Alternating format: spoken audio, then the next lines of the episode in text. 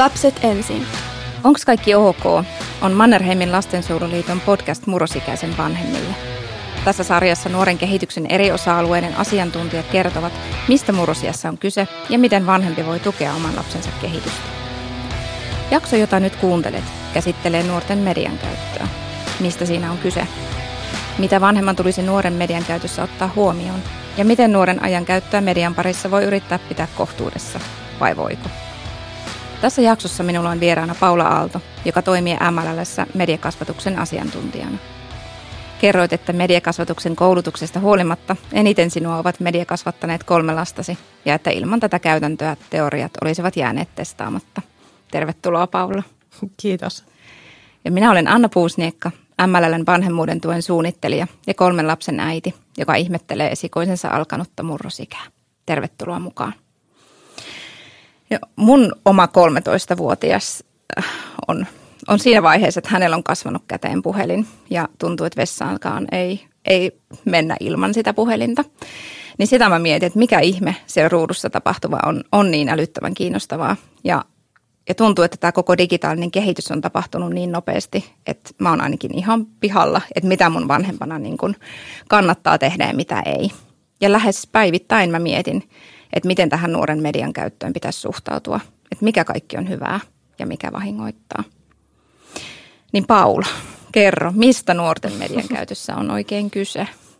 No ihan ensimmäisenä ihan pakko sanoa, että itse myös kolmen teinin vanhempana, niin vaikka tätä työkseni teen, niin tämä ei myöskään mulle anna millään tavalla immuniteettia näissä asioissa. Eli vanhempana ihan samojen asioiden kanssa painin ja pohdin, pohdin omien lasten kohdalla ihan samoja asioita.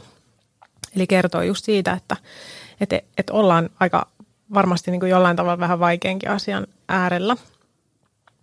Ehkä kun kysyt, että mikä siellä koukuttaa, mikä siellä, mikä siellä houkuttelee olemaan niin kuin sen kännykän ja niiden, niiden sisältöjen äärellä, niin kyllä varmaan niin kuin teini-ikäisellä nuorella niin suurin houkutus on ne kaverit, ne sosiaaliset ympyrät, mitä siellä, siellä tota median äärellä on. Eli, eli somessa on paljon keskusteluja, itselle tärkeitä keskusteluja, itselle tärkeitä kavereita, ihmisiä, minkä kanssa sitten viihdytään ja, ja tietenkin se, että sitä sisältöä tulee sinne jatkuvasti ja koko ajan, niin, niin tavallaan ollaan semmoisen ikuisen joulun äärellä, milloin koko ajan on uusia paketteja avaamattomana tavallaan siellä kuusen alla. Eli, eli sen takia varmaan niin kuin käydään siellä kännykällä kanssa tosi paljon.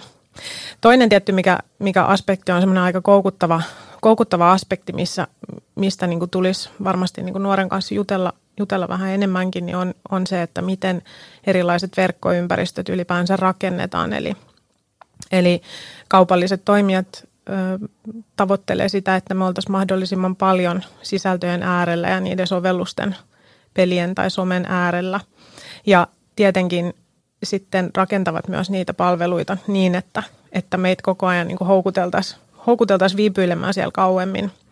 Eli esimerkkinä vaikkapa vaikka nuorten paljon käyttämä Snapchat, joka, joka on niin kuin varmaan tällä hetkellä semmoinen sovellus, mikä näkyy hyvin monen nuoren somen käytössä, niin, niin esimerkkinä vaikkapa Snapchat siinä mielessä, että, että siellä on ö, sovellus itsessään on tehnyt tämmöisen toiminnon kuin striikit, mistä moni, moni nuori puhuu varmasti kotonakin, että on striikkejä sen ja tämän kaverin kanssa, niin striikit on just sellainen ominaisuus, mikä houkuttelee lasta ja nuorta viestimään siellä. Eli, eli tämmöistä tavallaan liekkiä pitää pitää yllä sillä, että vähintään kerran vuorokaudessa viestittää kaverille. Ja, ja tietenkin se on yksi semmoinen verkkoalustan ominaisuus, minkä, minkä avulla sitten pidetään kauemmin siellä sisällön äärellä. Tai sitten vaikka YouTubessa aina alkaa uusi video, video pyörimään, kun oot yhden videon katselun lopettanut. Eli, eli varmaan niin kuin tämmöinen kaksikärkinen. Toisaalta ne sisällöt, ihmiset, mitä siellä on, ja sitten toisaalta niin kuin se verkkoympäristö itsessään niin on varmaan niin kuin se koukuttava, koukuttava aspekti. Ja tietenkin sitten toisaalta ajatellaan, niin kuin säkin sanoit, että, että ollaan tämmöisen aika nopeasti muuttuneen ympäristön äärellä, niin, niin Somea Nuoret 2019 selvityksessä just aika voimallisesti niin kuin näkyy se, että 97 prosenttia meidän nuorista käyttää sosiaalisia medioita kännykässään. Ja tietenkin sitten, että me ollaan tämmöisen hyvin voimallisesti meidän niin kuin yhteiskunnan toisaalta niin kuin koko meidän, meidän maapallon lävistävän, lävistävän tota ilmiön äärellä, niin tietenkin sitten osallisena ollaan ja sosiaalis, sosiaalinen paine niin kuin olla läsnä myös tämmöisessä, niin on varmasti valtava nuorella. Ja sitä, mitä mä pohdin, että, että se, se on tiedossa, että, että niin kuin nuoren, nuori niin kuin koukuttuu helposti. Ja eli tämä on jotenkin sit aivoihin, aivojen kehitykseenkin niin kuin liittyvä, niin osaako kertoa tästä? Joo, eli tuon koukuttavuuteen ja siihen niin kuin läsnäolon tarpeeseen, niin varmaan osa siitä selittyy ihan niin kuin fysiologisilla ominaisuuksilla, mitä nuoren aivoissa tapahtuu. Eli nuoren aivot kehittyy vielä hurjaa vauhtia nuoruusiassa ja, ja siellä varsinkin niin kuin aivojen, aivojen etuotsalohko on vielä kovin kehittymätön. Eli siellä käsitellään paljon tietoa ja tunteiden säätelyä ja toisaalta mantelitumake ää, tunteiden säätelyn, säätelyn vielä tiimoilta ei toimi ihan niin voimallisesti kuin aikuisen aivoissa.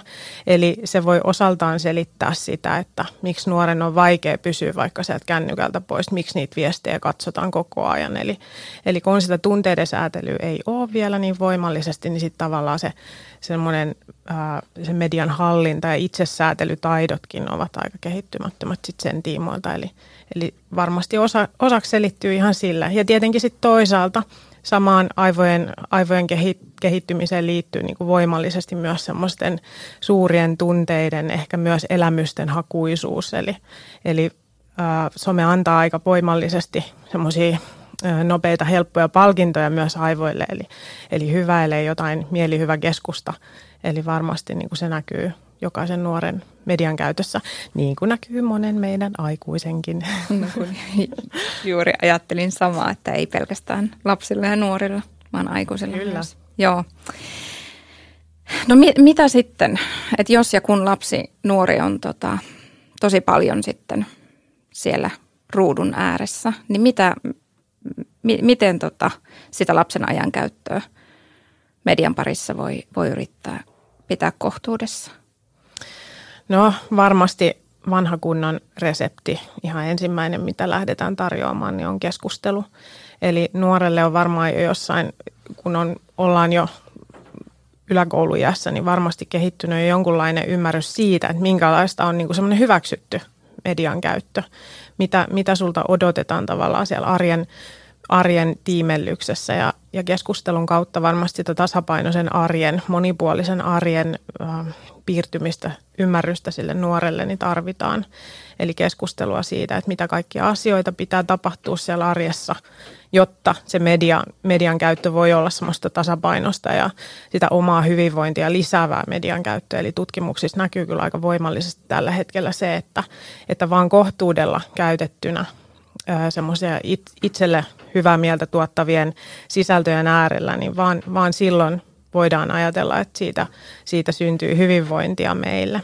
Eli keskustelu varmasti ensimmäinen, mutta kyllä nyt aika voimakkaasti näkyy myös se, että on paljon erilaisia sovelluksia myös, minkä avulla sitten voidaan, jos tuntuu siltä, että, että ollaan niin kuin täysin pattitilanteessa ja, ja aikuisen huoli siitä nuoren, nuoren kehityksestä ja jaksamisesta ja, ja arjen eri osa-alueista on suuri, niin varmasti voidaan ottaa työvälineiksi sitten lisäksi jotain tämmöisiä sitä käyttöä rajaavia tai rajaamisen auttavia sovelluksia. Että, että kun, just, että kun nämä on nämä sovellukset ja muut rakennettu sillä tavalla, että kou, niin kun, tavallaan koukuttaviksi, että pysytään niiden sovellusten äärellä, niin miten niin kun yksi vanhempi voi tehdä oikeasti mitään? Niinpä, joo. Ehkä, ehkä tota, musta tuntuu, että pitkään me ollaan puhuttu tässä mediakasvatuksesta niin kuin siitä, että että miten sitä itsesäätelyä voimistetaan ja, ja miten niin kuin se yksilö, yksilö voi niin kuin handlata tämän kaiken, mutta nyt musta tuntuu, että me ollaan vähän niin kuin muuttamassa kelkkaa siihen suuntaan, että itse asiassa että yksin tämän kanssa ei välttämättä kukaan niin kuin pärjää. Että tarvitaan niitä yhteisiä keskusteluja, niitä yhteisiä sääntöjä, jopa ehkä yhteisön sisällä kavereiden, vanhempien kanssa vaikka keskustelua siitä, että minkälaista sen nuoren median käyttö on tai näin poispäin. Ehkä, ehkä voi olla jopa niin, että yksin me ollaan niin kuin aika heikoilla tavallaan tämän ilmiön ääressä, koska sitten taas niin kuin nuorta, nuorta repii niin kuin tavallaan, tai nuori voi olla niin kuin aika haasteellisessa tilanteessa itse asiassa siinä, että, että jos on just vaikka ö, joku sosiaalinen yhteisö, kaveriporukka tai, tai sitten, että se sovellus itsessään, niin kuin Snappi, että jos, jos sä katkaiset striikit, niin sitten sit niin tavallaan se sovellus jopa rankaisee sua siitä, että sä yrität käyttää vähän vähemmän niin kuin sitä mediaa. Että voi itse asiassa olla, että me tarvittaisiin niin kuin voimallisemmin niin kuin vähän laajempaa keskustelua siitä, että miten me pystyttäisiin meidän lapsia ja nuoria tukemaan vielä paremmin siinä, että he pystyisivät hallitsemaan tätä kokonaisuutta, mikä on aika valtava tällä hetkellä, sitä tietotulvaa. Voitaisiin jopa puhua ehkä tietoylitulvasta, eli sitä on tosi paljon sitä sisältöä, minkä äärellä he tänä päivänä on. Ja kun se on meille aikuisillekin aika haasteellista, itse ainakin tunnistan sen semmoisen olotilan, että, että työpäivä loppuu ja sulla vaikka jää joku työ, työ tehtävä kesken, niin miten niin kuin paljon vaaditaan niin kuin joskus ponnistelu siihen, että sä et vaikka teekään sitä loppuun nyt, että nyt sä niin kuin laitat sen koneen kiinni ja, ja jätät tämän asian. Tai että arki vaatii jonkun, jonkun tilanteen hoitamista ja sit sulla onkin vähän niin kuin kesken siellä somessa joku juttu, niin kyllä se vaatii ponnistelua meitä aikuisiltakin ihan yhtä lailla. Eli, eli voi ollakin, että me ollaan yksinään vähän heikoilla tämän kaiken kanssa. Mutta sitten tietty vanhemmuus on tämä on niin kuin haastava laji. Eli, eli sit toisaalta tullaan myös siihen, että, että jotenkin koen omassa työssä, että aika paljon me aikuiset tarvitaan niin kuin semmoista, semmoista niin tukea myös siihen, että me uskalletaan olla vanhempia näihin mediaan liittyvissä asioissa. Eli, eli paljon just kun me kohdataan vanhempia vaikka vanhempailloissa kouluissa – kouluissa tai ammattikasvattajia, niin paljon aikuiset puhuu just siitä, että, että, no, että kun niitä kavereita nyt on vaikka siellä netissä vielä illallakin, että siellä käydään keskustelua, että jääkö lapsi sitten paitsi vaikka jostain, että jos mä sanon, että, että nyt et saa käyttää enää yhdeksän jälkeen, että jääkö se lapsi sitten jostain niin kuin kovasti paitsi, että teenkö karhun, karhun palveluksen tai että, että pitääkö niin kuin lapselle tai nuorelle antaa kaikki laitteet ja sovellukset, kun kaikilla muillakin on, niin sitten toisaalta tämä vanhemmuus on välillä – sitä myös, että täytyy kestää niitä, niitä pettymystä tuottaviakin hetkiä. Eli, eli aina, aina niin kuin se lapsen paras ei ole se, että mennään niin kuin valtaviran mukana, vaan että joskus voi olla, että aikuinen joutuu tekemään niin kuin lapsen tai nuoren mielestä kovin ikäviä päätöksiä, on hyvin voimallisesti eri mieltä meidän kanssa. Ja sitten se vanhemmuus on sitä, että täytyy niin kuin kestää myös ne lapsen pettymykset ja kantaa ne, vaikka itselläkin olisi kurja mieli. Mitä ajattelet, mitkä on ne ne semmoiset median käytön haittapuolet, miltä niin kuin vanhemman pitäisi sitä omaa lastaan suojella?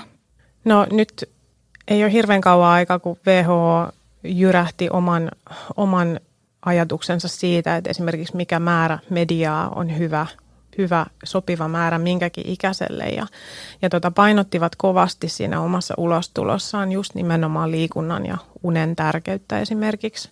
Eli jotenkin ajattelisin että varmaan ne terveydelliset näkökulmat niin nostaisin aika korkealle siinä, eli mikä määrä media on sopiva, sopiva päivässä. Ja tietenkin siinä tulee tarkastella sitä, että, että siellä nuoren arjessa olisi monipuolisesti ö, monenlaisia asioita. Eli, eli tietenkin olisi ne arkiset velvoitteet, eli koulu, koulu hoidetaan kunniakkaasti ja kun ollaan koulussa, niin yritetään keskittyä siihen, mitä siellä, siellä tehdään ja mitä se vaatii meiltä – tehdään läksyt, huolehditaan omasta puhtaudesta ja hygieniasta ja säännöllisestä ruokailusta.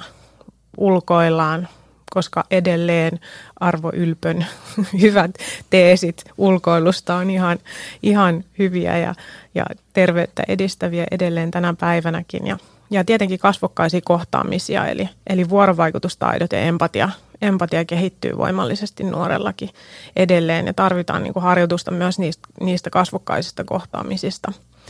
Ja, ja aika tärkeänä näkisin myös perheen yhteiset hetket siellä tasapainoisen monipuolisen arjen tiimellyksessä. Eli ei, ei annettaisi nuoren jäädä sinne omaan huoneeseen niiden laitteiden äärelle, vaan, vaan välillä niin kuin sovittaisi yhdessä, että on niitä myös niitä yhteisiä hetkiä, milloin, milloin laitteet ei ole läsnä ja keskitytään juttelemaan ja keskustelemaan, että mitä meille kuuluu meidän perheessä. Eli varmaan tämä ajankäyttö, mutta sitten tietenkin myös sisällöt, eli, eli keskustelu niin kuin siitä, että mitä siellä median äärellä tehdään, mitä vaikka sosiaalisissa medioissa tapahtuu, mitä pitää ottaa huomioon, kun, kun liikutaan sosiaalisissa medioissa. Ja nuorellekin on ihan hyvä konkretian avulla avata sitä, että minkälaisia tilanteita siellä voi tulla vastaan ei, ei pelkästään niitä hyviä, vaan sit myös niitä, niitä tilanteita, mitkä voi olla haasteellisia, haasteellisia siellä vaikka somen, somenkin parissa, kun touhuillaan. Ja tämä on se, mitä mä oon just miettinyt, että, että miten niin kun opettaa lastaan niin kun suojaamaan itseään niin kuin myös netissä. Niin, aika usein musta tuntuu, että kun lukee vaikka jotain tutkimuksia, tutkimuksia niin kuin just siitä, siitä, että miten siellä somessa sit pärjätään tai selvityksiä, niin aika monesti me niin kuin lopulta päädytään sinne itsetuntoon ja semmoisen, niin kuin, että, että sillä lapsella on niinku ymmärrystä siitä, että hei, että mä oon itse asiassa hyvä tyyppi ja mä oon arvokas, mä arvostan itseään ja mä en anna täälläkään muiden kohdella mua huonosti. Ja tietenkin sitten tarvitaan keskustelua siitä, että lapsi tai nuori ymmärtää sen, että mikä on oikein ja mikä on väärin, tunnistaa häirintää, tunnistaa, tunnistaa semmoisia tilanteita, missä sitten niinku herätyskellojen pitäisi soida. Ja, ja tietenkin, että, että on semmoinen keskusteluyhteys vanhempiin tai johonkin luotettavaan aikuiseen olemassa, että voi käydä kysymässä neuvoa ja kertomassa, että jos sitten jotain menee pahasti pieleen. Ja tietenkin, että miten, semmoista konkretiaa siihen, että miten toimia. Otetaan kuvakaappauksia, ilmi annetaan ylläpidolle ja niin edelleen. Ja tietenkin kun ollaan sosiaalisessa mediassa tai peleissä, missä ikinä, niin tietenkin se, että me huolehditaan omasta yksityisyydestä, niin se on kanssa aika varmaan semmoinen suojaava tekijä nuorelle, ettei olla millään julkisella profiililla, jolloin sitten altistutaan myös hyvin erilaisille kommenteille tai yhteydenotoillekin. Mitäs sitten, kun siitä puhutaan paljon, että ihan aikuisillakin, että ruudulla olo illalla, niin, niin tota, voi häiritä nukahtamista ja unta, niin, niin kuinka todellinen tai iso huoli tämä, tämä on niin kuin lasten ja nuorten kohdalla? No nyt viimeisimmässä kouluterveyskyselyssä selkeästi pomppas esille, että meidän lapset ja nuoret ei nuku tarpeeksi. Ja nukahtaminen voi olla siinä teiniässä muutenkin vaikeaa. Mielessä on paljon erilaisia asioita ja hormonit hyrrää lujasti, niin voi olla, että se nukahtaminen on muutenkin vaikeaa. Että se ei varmastikaan ainakaan auta, jos, jos aivoja stimuloidaan, aktivoidaan tosi voimallisesti just ennen sitä nukahtamisen hetkeä. Eli, eli ei varmasti ole hirveän, hirveän hyväksi, hyväksi.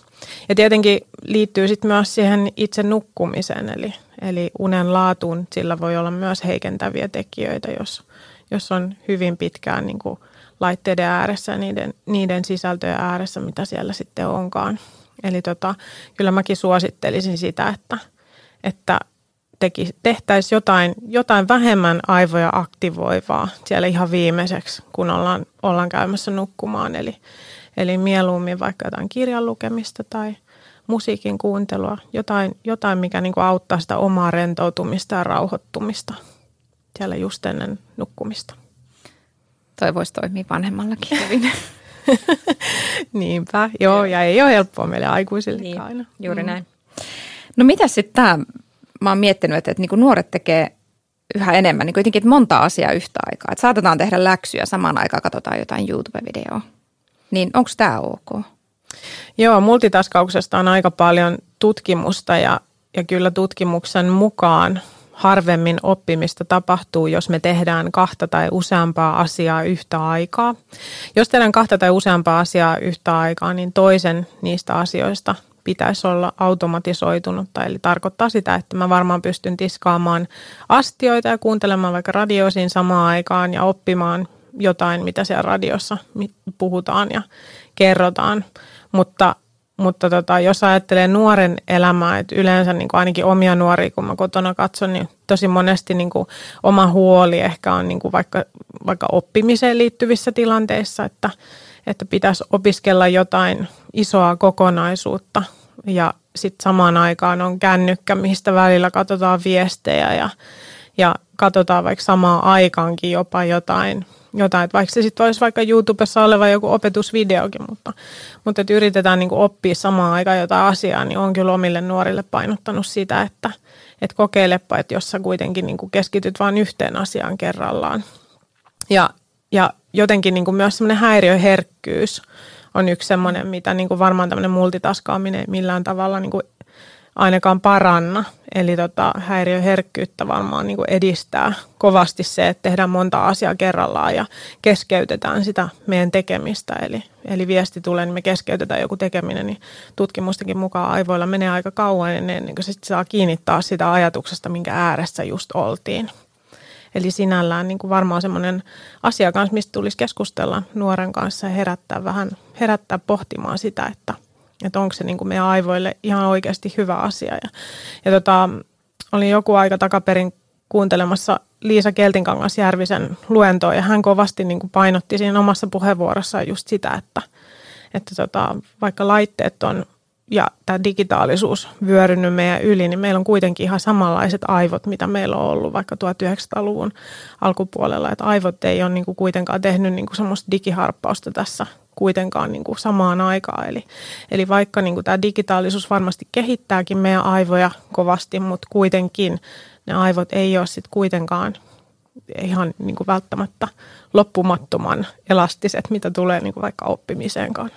Miten sitten, mit, mitä, tota, mitä sä ajattelet ikärajoista?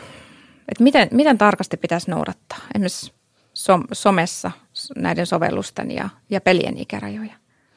No aika monen ö, somen ikäraja on 13. Sinällään niin kuin yläkouluikäinen alkaa olemaan niin kuin jo niihin varmaan ikärajojen puitteissa niin ihan, ihan niin sanotusti oikean ikäinen, mutta varmaan vanhemmalle niin kuin sellainen, niin kuin jos puhutaan sosiaalisista medioista, niin tärkeä, tärkeä on kiinnittää huomiota siihen, että miksi ne ikärajat on niin korkeat, mitä semmoisia ominaisuuksia just jollain tietyllä sosiaalisella medialla on, että se ikäraja on säädetty just tietyn, tietyn ö, korkuseksi. Eli, tota, eli pohdintaa siitä, että onko sillä omalla lapsella kompetenssia pärjätä semmoisessa ympäristössä. Ja ainakin itse on äitinä huomannut sen, että, että tota, samoista vanhemmista syntyneet, samalla tavalla kasvatetut lapset voi omata hyvin erilaisia kompetensseja. Ja se ei suinkaan tarkoita sitä, että vaikka joku mediasisältö olisi hänen ikäiselleen tehty –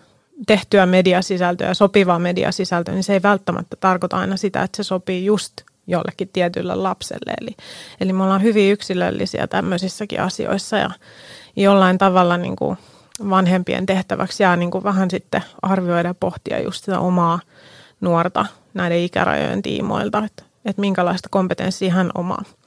Joskin on sitten hyvä muistaa myös se, että jos puhutaan esimerkiksi elokuvista tai peleistä, niin niissä niin kuin noudattaisin kyllä ikärajoja, e, ikärajoja niin kuin ehkä vähän niin kuin ankarammin vielä. Mm. Eli, eli tota, jos peli on vaikka joku K18-peli, niin sille on ihan syynsä. Eli, eli joku meitä fiksumpi taho on ajatellut, että se on vielä meidän lapsen, lapsen kehitykselle ja, ja terveydelle jollain tavalla haitallista. Eli tota, niiden tiimoilta niin ne ei ole suosituksia, vaan että – ne on ihan laissa säädettyjä, eli niitä ei myöskään saisi nuorelle myydä, myydä niitä pelejä eikä antaa. No mitä ajattelet sitten, mitä keinoja niin kuin vanhemmalla on siihen, että niin kuin valvoa sitä esimerkiksi nuoren pelaamista tai jotain, että, että ei kuitenkaan, on, on jo sen ikäisestä kysymys, että hän viettää aikaa myös ilman vanhempia, niin jotenkin tämä, että, että tota, mitä, mitä siinä voi, voi tehdä tai niitä näkökulmia, mitä nuorelle voi Joo, varmasti hyvä on tässäkin käydä keskustelua siitä, että minkälaiset mediasisällöt tuo semmoista hyvää ja kivaa fiilistä. Eli, eli nuoren kanssa olisi tärkeää, että sieltä alkaisi tavallaan se oma mediamaku jollain tavalla muodostumaan, että oppii tunnistamaan itsessään, mikä saa mut vaikka levottomaksi, mikä jättää mut niin kuin ahdistuneeksi, minkälainen mediasisältö voi jopa pelottaa. Ja tota, ää, pelien kanssa niin aika monesti voi olla niin kuin semmoinen luulo että, tai ymmärrys, että, että joku niin kuin vanhemmalle tarkoitettu peli niin olisi jotenkin niin kuin jollain tavalla vaikeampi peli tai että voidaan niin kuin jotenkin ajatella silleen, että no mä osaan jo ton, ton tai ton pelin. Mä kokeilen tämmöistä aikuisten peliä, että, että koska ne on niin kuin jotenkin vaikeampia, mutta ne ei välttämättä niin kuin, ne ikärajat tarkoita kuitenkaan sitä vaikeustasoa, vaan että siellä on jotain semmoista sisältöä, mikä ei vielä ole sopivaa – sopivaa sitten alle 18-vuotiaalle. Näitä ikärajoja ja pelien tiimoilta ihan hirveän helppo, helppo pitää silmällä ja seurata, koska sitten on paljon myös sovelluksia, minkä kautta pystytään lataamaan pelejä ja, ja jotenkin tuntuu, että noissa sovelluskaupoissa ei välttämättä ne ikärajat aina on niin selkeästi esillä. Eli, eli voi olla vähän haastavaa aikuisen, aikuisen niin kuin jotenkin seurata ja rajata sitä, mutta vaan niin kuin tavallaan käydä katsomassa ja kurkkimassa aina silloin tällöin siellä, että peliä se nuori pelaa ja, ja sitä kautta sitten päästä ehkä kiinni niihin pelisisältöihin, missä, missä nuori viettää aikaa. Ja jollain tavalla tietenkin sitten ehkä sukeltaa myös sinne pelimaailmaan tutkiskelemaan, minkälaisia pelejä myös löytyy. Eli aikuinen voi myös niin kuin ehdottaa nuorelle, minkälaisten pelien äärellä sitten vaihtoehtoisesti voisi vaikka viettää aikaa. Toi on hyvä. Joo, mutta just mietin itse, niin kuin tuli mieleen se, että, että, tota, että, että mun poika oli aivan riemuissaan se, että, että kun Fortniteista keskusteltiin mm. pitkään, että, että saako sitä ruveta pelaamaan ja muuta, niin tota, että sitten isän kanssa ensiksi katsoivat pelin ja hyväksyykö isä ja sitten sit äitikin tuli mukaan ja, ja tota, että yhdessä sitten katsottiin, että mit, mitä se oikeasti sisältää. Mit, mitä, niin kuin, minkälaisia tilanteita sieltä tulee vastaan. Ja, mm. ja niin kuin, mä jotenkin itse ajattelen, että, että oli tärkeää nähdä, että miten mun lapsi reagoi niihin tiettyihin juttuihin. Joo. Niin kuin, et, et just kun ajattelen tätä, että niin kuin lapsetkin on ö, erilaisia niin kuin herkkyystasoltaan. Mm. Että ei se ikärajakaan kerro niin kuin suoraan sitä, että mikä kenellekin sopii, vaan se, että taas vanhempi tuntee oman lapsensa. Joo. Että kuinka ehkä herkästi sit vaikuttuu tai tulee vaikutteita niistä Niinpä. peleistä tai yleensäkin sisällöistä. Joo, ja Fortnite on mun mielestä hyvä esimerkki siitä, että ö, media itsessään ö, puhuu pelistä mun mielestä hyvin niin kuin tavallaan jollain tavalla niin kuin yksioikoisesti, että ei, ei tuo niin kuin niitä hirveänkään niin kuin voimallisesti niitä eri, niin kuin sen pelin erilaisia tasoja tavallaan siihen keskusteluun. Et kun mä kanssa olen seurannut oman pojan pelaamista, niin välillä kuuluu ihan hirveän nauru, naurun remahdukset sieltä ja sitten kun menee katsomaan, niin mä kysyn, että mitä te teette, kun te naurattaa noin hirveästi, niin he leikki piilosta Fortniteissa. Siellä on erilaisia maailmoja, mihin voi mennä piiloon ja se oli ihan älyttömän hauskaa. Plus sitten, että ne keskustelut, mitä itse olen oman lapsen kanssa käynyt just vaikka kyseisestä pelistä, niin on opettanut mulle, että, että tota, siellä on myös kreatiive mode, missä pystyy rakentelemaan erilaisia maailmoja ja missä niin kuin se pelin, pelin jotenkin tunnelma on rauhallisempi. Oma poika sanoi, että, että, että tota, siellä toisella puolella jotenkin, jotenkin on niin kuin tosi virittynyt koko ajan ja jännitystä ihan hirveästi niin kuin jotenkin siinä pelissä, mutta siellä kreatiive modessa on sitten vähän niin kuin chillimpi meininki. Ja tota, tämä oli mun mielestä niin kuin ihanaa jotenkin, että hän, hän opetti ja, ja sitä kautta niin kuin ehkä sit niitä omia huolia pystyi myös hälventämään, että, että, aa, että nyt ei olekaan kyse vain pelistä, missä tapetaan koko ajan niin kuin helposti niin kuin me aikuiset ehkä nähdään joku, joku tietty mediasisältö. Eli on hyvä keskustella sen oman nuoren kanssa ja kysymysten kautta saa kyllä paljon niin kuin tietoa, tietoa myös heiltä. Että mun oma kokemus ainakin, miten paljon nuorten kanssa kohdannut erilaisissa kouluvierailuissa ja ja oppitunneilla, niin on kyllä se, että he mielellään omasta median käytöstä puhuu, jos, jos siellä on vaan niin kuin kiinnostunut aikuinen kuulemassa. Öö, vielä palaan tuohon niin rajaamiseen, kun, kun se vanhempia mm. tota, selvästi mietityttää, niin, niin jos esimerkiksi joku pelaamisen rajaamisen tai, tai tällainen on, on se iso haaste, niin onko sun mielestä ok, että esimerkiksi palkitaan siitä, että okei, että jos sä nyt pystyt vähentämään, niin, mm. sä saat jonkun palkinnon tai... Joo, nämä on näitä kysymyksiä, mikä on vanhemmalle tosi hankalaa. Ö, varmasti ehkä kaikkein hedelmällisintä olisi se, että keskustelun kautta ja sitten, että lasta kehumalla, kiittämällä siitä, että, että ihanaa, että sä otit näin tosissaan mun huolen. Ihanaa, että sä niin pysähdyit siihen ja ihanaa, että sä otit sen huomioon. Ihanaa, että sä teit muutoksia johonkin, mikä oli mulle tärkeää ja vuorovaikutteisesti, niin kuin, että mäkin otan huomioon sitten sun, sun semmoisia osa-alueita sun elämässä, mitkä on sulle tärkeitä ja yritän tulla vastaan sua niissä asioissa. Et ehkä hedelmällisintä olisi se, että nuori ymmärtäisi, että miksi aikuinen on niin huolissaan, mihin se huoli perustuu ja miksi, miksi me, niin kuin, että me ei olla vaan ilkeyttämme rajaamassa jotain, vaan että me perustetaan se ihan oikeasti johonkin, johonkin sellaisen, mikä, mikä me nähdään, että on sen nuoren elämässä tärkeää. Kuitenkin, niin kuin tuossa alun, alun introssakin jo kävi ilmi, että, että meillä on paljon tähän kasvatukseen liittyviä teorioita, mitä me niin kuin kuullaan ja mitä me imetään itseemme niissä hetkissä, kun meillä on joku semmoinen tilanne, että tämä pitäisi niin kuin hanskata jotenkin paremmin. Ja, ja tota, me täällä töissä mietitään kovasti aina niin kuin sitä, että, että on se teoria, mutta sitten on se arki. Ja ne, just se sun perhe, just se sun nuoria, just ne tilanteet, mitkä teillä on siellä käsillä. Ja aina ne teoriat ei välttämättä toimi ihan joka perheessä ihan samalla tavalla, vaan että, että ehkä semmoinen vinkkinä onkin, että ota, ota ja kokeile, testaa ja kehitä. Ja. ja varasta kaverilta paremmat ideat ja, ja näin poispäin. Eli, eli tota, varmasti jos ajatellaan tämmöistä palkitsemisesta, palkitsemista tai jopa rankaisemista, niin varmaan täytyy niin kuin jollain tavalla, jollain tavalla niin kuin tasapainoilla sen kanssa, että mikä sitten toimii just omassa perheessä. Joskus se palkitseminen voi olla, että se motivoi, mutta tietenkin lapsen ehkä olisi hyvä oppia, että – elämässä harvoin läpi elämän saa palkintoja, jos tekee itselleen asioita. Kuka ei anna palkintoja, jos peset hampaat, sä peset hampaat, että et sä saa reikiä, koska se olisi niin kuin sua itseäsi hyödyttävä asia. Että se vähän sama tässä median käytössäkin, että, että toivoin, että nuoret oppis tekemään semmoisia oma median käyttöään, oma median käyttöön liittyviä päätöksiä, mitkä edistäisivät heidän omaa hyvinvointia, omaa omaa hyvää fiilistä ja veisi omia tavoitteita eteenpäin ja tavallaan oppisi niin kuin hyödyntämään, valjastamaan sen median omaksi hyödyksi, omaksi iloksi omassa elämässään. Ja silloin se palkinto tulee niin kuin suoraan sulle itsellesi. Ei niin, että kenenkään muun tarvii palkita sitä ulkopuolelta. Toi on tosi kaunis ajatus.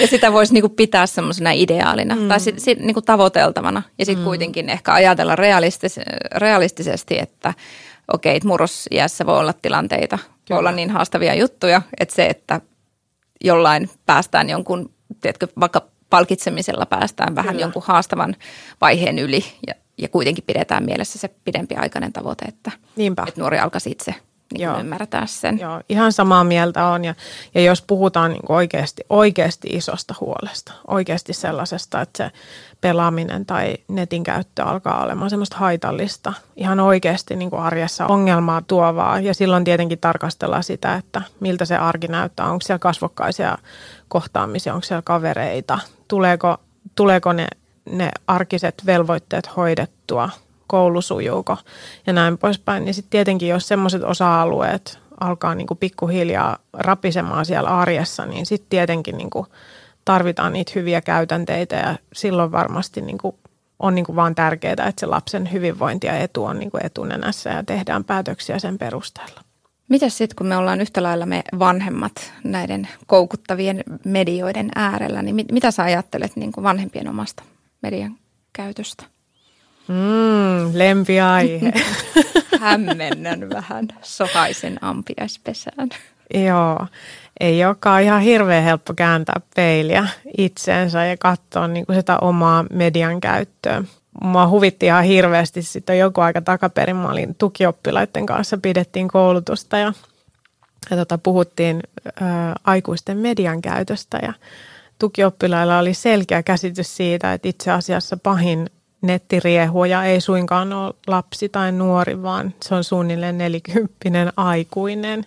Eli kohderyhmässä olla siinä mielessä. Ja tota, surukseni jotenkin itse, kun aika paljon kanssa vietän aikaa erilaisten medioiden äärellä ja somessakin, niin tosi monesti kyllä korvat punaisena jotenkin häpe, häpeillen niin kuin luen sitä sisältöä, mitä me aikuiset suoletaan mediaan ja jotenkin toivoisin, että me enemmän tiedostettaisiin sitä, että meidän esimerkki on tosi tärkeä. Se, miten me itse ollaan medioissa ja medioiden äärellä, niin se, se vaikuttaa väkisinkin siihen, miten meidän lapset ja nuoret käyttää medioita ja, ja jotenkin luo niitä käytänteitä sinne medioiden sisälle. Ja, ja nyt tällä hetkellä niin me ei olla ehkä ihan johdonmukaisia tässä kaikessa. Eli, eli me voidaan niin hyvin voimallisesti arvottaa sitä nuoren median käyttöä ja, ja jollain tavalla niin kuin ajatella, että, että, että siellä on hirveästi kaikkea kurjaa ja hirveästi kaikkea ikävää ja kaikki siellä vaan kiusaa ja, ja on niin kuin jotenkin puhuu törkeästi toisilleen, mutta itse asiassa me ei, niin kuin, me ei onnistuta tässä itsekään tällä hetkellä ihan hirveän hyvin. Eli sinällään niin kuin, kyllä, kyllä jotenkin voimallisesti toivoisin, että me aikuiset myös mietittäisiin, millä tavalla me esimerkki annetaan ihan myös siellä arkisissa kohtaamisissa, ei pelkästään somessa, vaan miten me vaikka kotona puhutaan toisillemme, miten me otetaan toisiamme huomioon, kuinka empaattisia me ollaan arjessa toisiamme kohtaan. Ihan, ihan niin kuin lähtisin siitä. Plus sitten tietenkin myös siitä, että miltä se oma vaikka kännykän käyttö näyttää nuoren silmistä – Onko se aina mulla kädessä, jos nuori tulee mulle jotain juttelemaan, minkälaisissa tilanteissa, syönkö mä ruokapöydässä kännykän, kännykkää katsellen, on, onko se, miltä se niin vaikuttaa, se oma median käyttö, kuinka ison palan se syö niin omasta arjesta. Että kyllä meillä varmasti on niin jumppaamista näissä asioissa meillä aikuisillakin ihan yhtä lailla. Ja varmasti myös sellainen uskottavuusasia, että ihan turhaan mm. mennä nuorelle, niin kuin sanoit nyt, rajaat tota tota, tota ruudulla oloa, jos itse on koko ajan niin kuin Joo. puhelimella tai muuta. Että kyllä niin kuin siinä vetää vähän, vähän vinoon. Joo, ja mä muistan joskus jostain lukeneeni, taisi olla muuten itse asiassa joku MLLn timanttinen tota, esite, mistä on bongannut, että, että se harvoin toimii kasvatuksessa se semmoinen, että tee mitä sanon, älä niin kuin mä teen. Eli tota, se harvoin toimii niin kuin kasvatuksessa ylipäänsäkään. Eli varmasti niin kuin se oma esimerkki on kuitenkin se niin kuin merkityksellisin. Kyllä. Ja, ja jotenkin itse ajattelin, että kun tämä, tämä niin kuin median käyttö ja lasten ja nuorten median käyttö nimenomaan, niin muuten tuntuu jotenkin niin, niin kuin vanhempana isona, mm. isolta haasteelta, niin tässä on jotain, mistä niin kuin itse saa kiinni. Että siitä voi aloittaa, että mä oon mahdollisimman hyvä malli niin kuin näytän esi- hyvää esimerkkiä niin kuin omille lapsille. Kyllä. Tavallaan yrittää sitä, niin kuin, että siitä, siitä lähdetään. Mutta hei, kiitos sinulle Paula tosi paljon näistä ajatuksia herättävistä näkökulmista. Kiitos ja mukavia mediakasvatushetkiä meille kaikille. Kiitos. Ja sinä vanhempi voit kuunnella myös muut Onko kaikki OK-sarjan jaksot ja, ja tutustua MLLn vanhempain nettiin, josta löytyy lisää tietoa ja tukea murrosikäisen vanhemmalle – Vanhempainnetin löydät osoitteesta www.mll.fi kautta vanhempainnetti. Lapset ensin.